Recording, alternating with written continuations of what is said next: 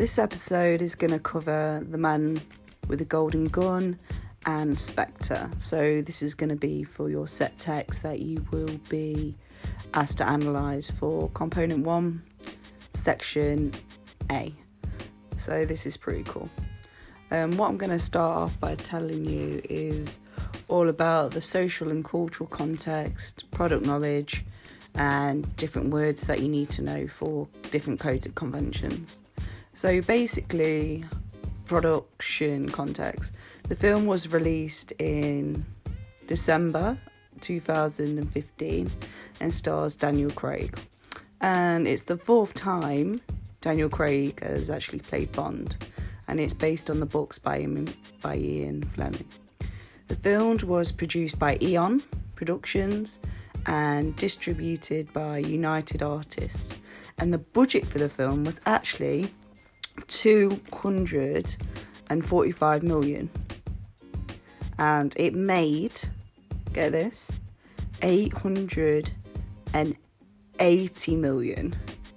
The design of the actual poster for Spectre was designed by Empire Designs, which is a British company. So that's pretty cool. Next, what I'm going to talk about is the social and cultural context. So, the masked man is Bond from the opening scene, symbolising the Day of the Dead festival. And what that is, is it's a parade in Mexico City.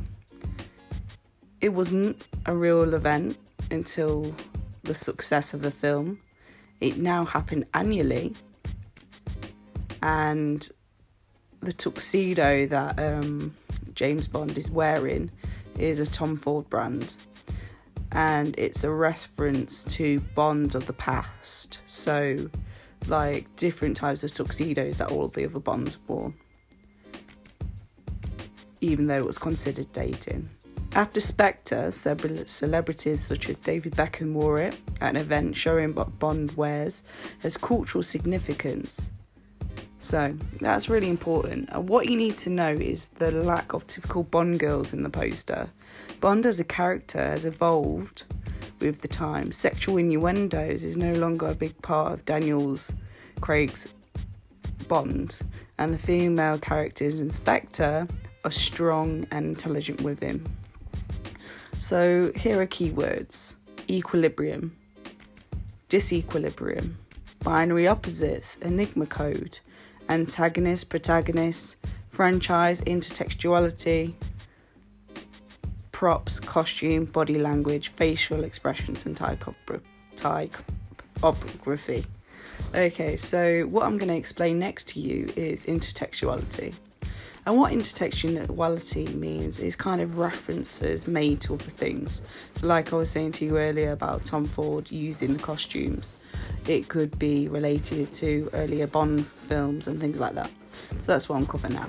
So, the white tuxedo references earlier Bond films. Roger Moore wears one, and so does Sean Connery in Goldfinger. There is a sense of familiarity and nostalgia.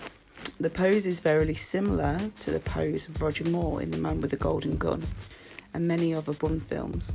The logo, the 007 with a seven shaped like a gun, is an iconic symbol of the franchise and instantly recognisable.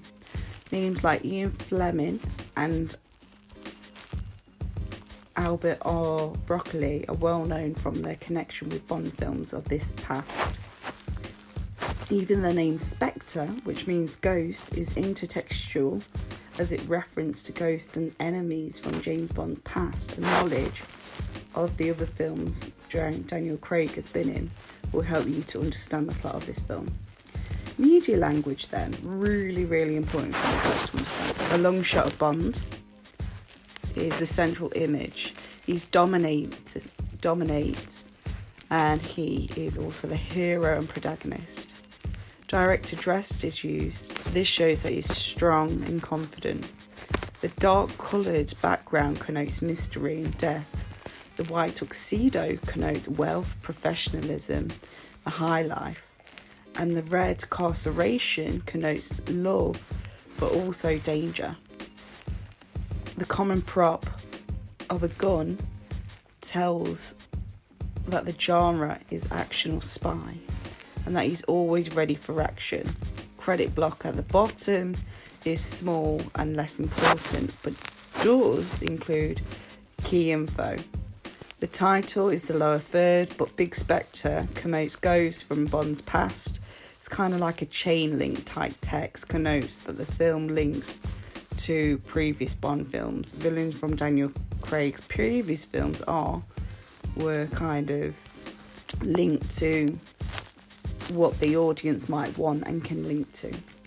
The actor and director in gold connotes luxury and important to attract the audience's attention under 007's title. This is recognisable and the audience would watch this film. Serious facial expressions tell was about his personality, that he's cool, calm, and collected. High key lighting on Bond connotes that he's good, important, and low key lighting on the figure in this background connotes that they are villains. The school costume connotes death and danger for Bond, and the small font for the actors' names so well known that it doesn't really need to be in big because everyone knows him. Representation then. Bond represents strong masculinity. His closed body language connotes lack of emotion, independence, and professional. He is a ruthless assassin. His pose suggests strength and power. One's posture is strong and dominant. His arms are folded in the stereotypical masculine stance. High key lighting. The strong light on his face shows his brusque masculine features, but also suggests that he's a good man and will do the right thing. But also, this shows how sometimes that um, we have to co- we have to question his morality. The gun represents danger. Finger is always on the trigger. He's ready to kill if necessary, and has the skills to do this. The gun suggests danger, but his posture connotes confidence with a relaxed attitude towards such dangers. Is a hero a typical man? Hero of action genre.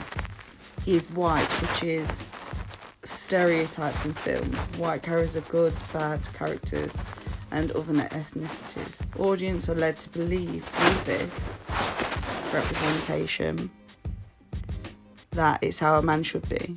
The villain in the background is also male, reflecting the male dominant nature of the franchise.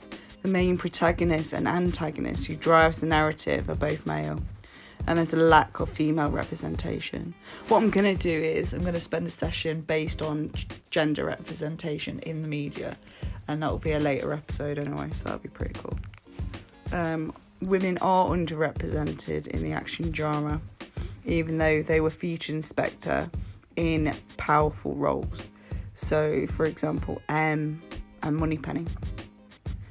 So, linked to theories here, you've got the skeleton master pick someone hiding in the shadow, could represent Propp's villain theory, but it's asked also to link to the Enigma code, which is Roland Barthes, because it's really just Bond's costume on the poster.